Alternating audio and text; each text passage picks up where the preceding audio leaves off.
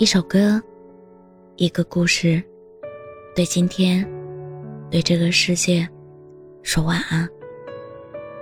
这里是晚安时光，我是主播叶真真。上一段恋情教会了你什么？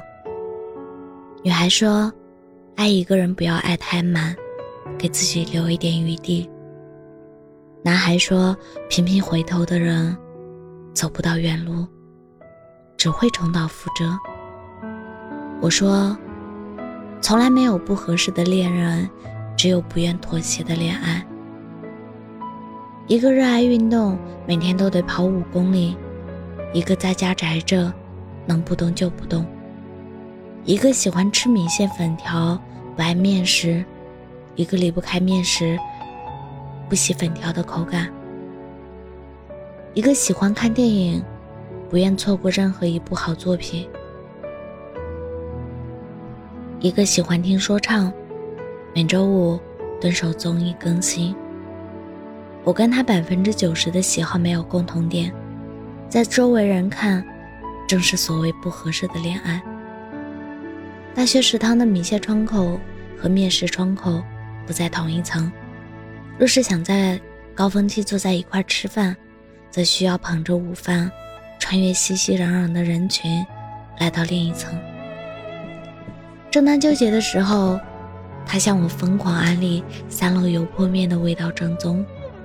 我不禁好奇，他永远吃不腻的美食味道，也希望能通过尝试他喜欢的食物来拉近两个人之间的感情。距离上一次吃面时，已经过去很多年。我仍然记得沾满花生酱的粘稠口感，而这次的牛泼面却十分好吃，口感筋道，每一根面条都入味。从接受油泼面开始，我端着盘子跨越楼层的频率逐渐降低。后来，他带我尝试更多的北方美食，比如羊肉泡馍。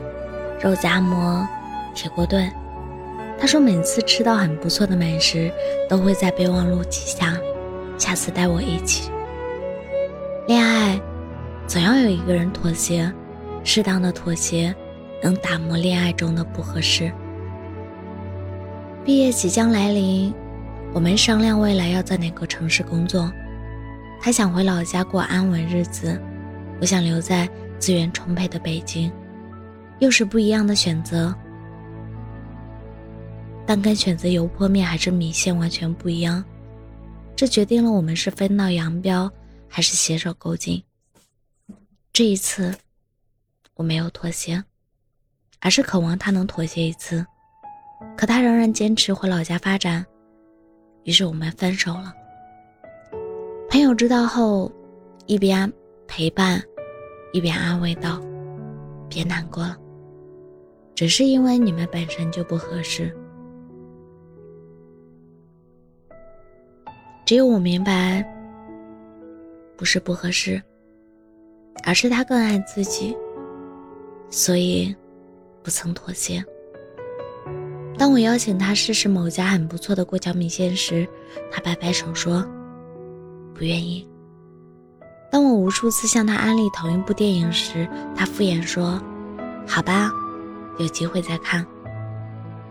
当我渴望两个人能一起在同一座城市拼搏奋斗时，他说：“还是想回老家。”对比之下，那个尝试吃面食的我，那个开始看说唱综艺的我，那个一点一点向他喜好靠近的我，看起来就像一个傻子。无比委屈，恋爱不能一个人一直妥协，妥协到最后仅剩委屈。后来的我，如愿以偿留在了北京，也幸运的进入了心仪的公司。我的领导是一个充满个性的女性，喜欢酷酷的西装，留着利落的短发。发出的笑声都是爽朗，且透着感染力。相比之下，他手中的戒指略显突兀，那是一枚走温柔风的戒指。他说：“这是男朋友精心挑选的戒指，正是因为跟自己的风格不搭，反而更喜欢。”三十岁的他，早就有底气买自己喜欢的东西送给自己，而且送的理直气壮。从包包到妆容，从鞋子到上衣，他按照自己的审美给自己搭配出独有的风格，然后延续下去。喜欢男朋友送的任何一件礼物，是潜意识接纳对方，即使自己一个人也可以过得很好。可以在自己的审美世界里随心所欲，但也无比向往接纳另一个人，接纳另一个人的审美，接纳另一个人带来的改变。接纳其实是另一种妥协方式，但无关委屈与索取。你和我不一样，你是我千篇一律生活中的那个与众不同的存在。我突然明白了，曾经自以为是的为爱妥协，本质是极其幼稚的，更多夹杂着功利性，渴望对方也做出妥协，以此来证明他是喜欢我的。只有发自内心的互相接纳，才是恋爱里最好的妥协。希望你也可以。与爱情和解。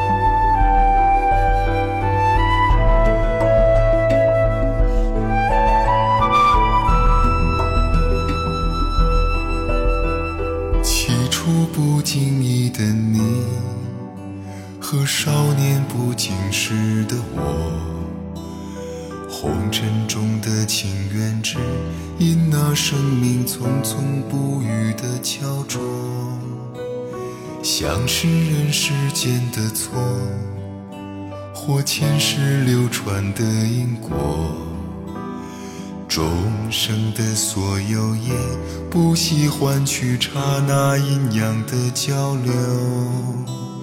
来来去难去，数十载的人世游，分一分聚难聚，爱与恨的千古愁。本应属于你的心，它依然护紧我胸口，为只为那尘世转。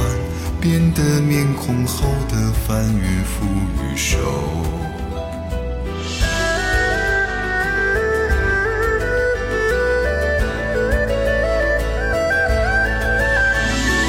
来易来去难去，数十载的人世游，分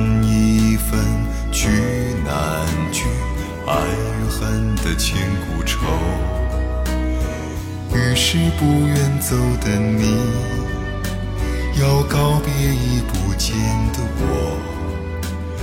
至今世间仍有隐约的耳语，跟随我俩的传说。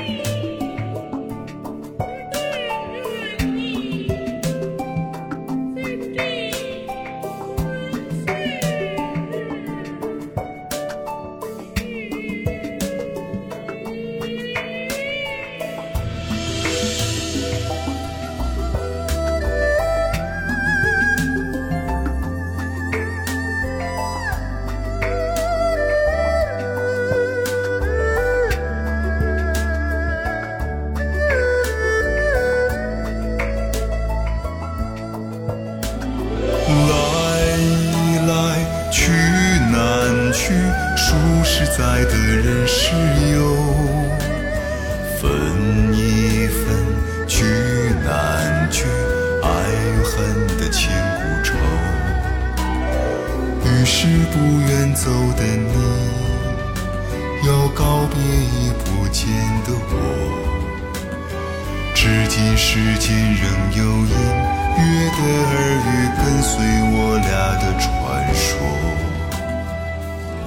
滚红尘里有隐约的耳语，跟随我俩的传说。